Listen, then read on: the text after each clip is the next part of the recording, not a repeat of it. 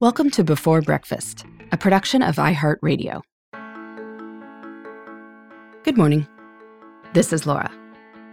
Welcome to the Before Breakfast podcast. Today's tip is to invite stories, not explanations. A good way to do that is to avoid asking questions that start with the troublesome word, why. A few weeks ago on this podcast, I suggested beginning negotiations by saying, Tell me your perspective. This tip came from Alexandra Carter's book, Ask for More. By inviting your conversation partner to tell you their perspective, you learn about their understanding of the situation and their hopes and any frustrations, so you're better able to find a solution you can both agree on. Avoiding why questions has some similar benefits. And for conversations of all sorts, not just formal negotiations. A question that begins with the word why tends to bring up an answer that begins with because and often continues with a defensive tone. Why questions can put people on guard, and they often elicit responses that are justifications rather than more helpful narratives. Better to aim to invite stories and reflections instead. We'll learn more that way and will create a better tone for moving forward together. For example, consider this question that one might ask a teenager Why didn't you tell me you were failing math? It is really hard to picture a useful response that will come from that question.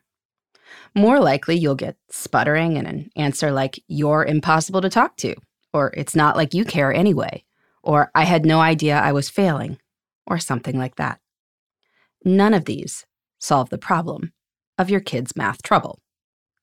To invite a story, you might instead say, Tell me more about what math has been like this semester.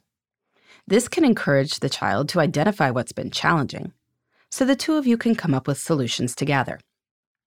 Likewise, instead of asking your direct report, Why can't you meet the deadline, which is unlikely to get a helpful answer, try suggesting, Let's talk through your current priorities and timelines.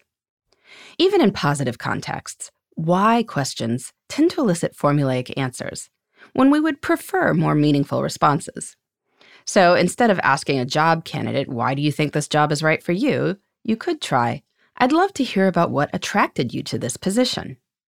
That invitation is much more likely to bring out your candidate's experiences and mindsets and priorities so you can get to know the person better. In general, you want phrases like, tell me more, Let's talk through this. Can you say more about that?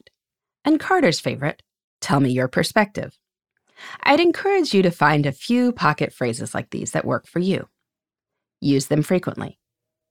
And if that doesn't work, maybe turn the why question you'd usually ask into a how or a what question to pave the way for a non defensive response. For example, why did you back the car into the side of the garage? can become, what was happening when you hit the side of the garage? This brings up the useful matter of cleaning up clutter or dealing with blind spots. In general, when we want to understand a situation better, we want to invite the other people involved to open up and share their experiences and ideas without getting defensive. Why questions tend not to do that. So, we need to find alternatives. In the meantime, this is Laura Thanks for listening. And here's to making the most of our time.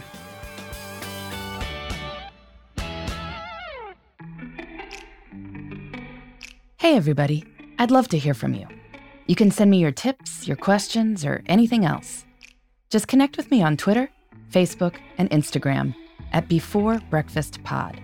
That's B E, the number four, then breakfast, P O D. You can also shoot me an email at beforebreakfastpodcast at iheartmedia.com. That before breakfast is spelled out with all the letters. Thanks so much. I look forward to staying in touch.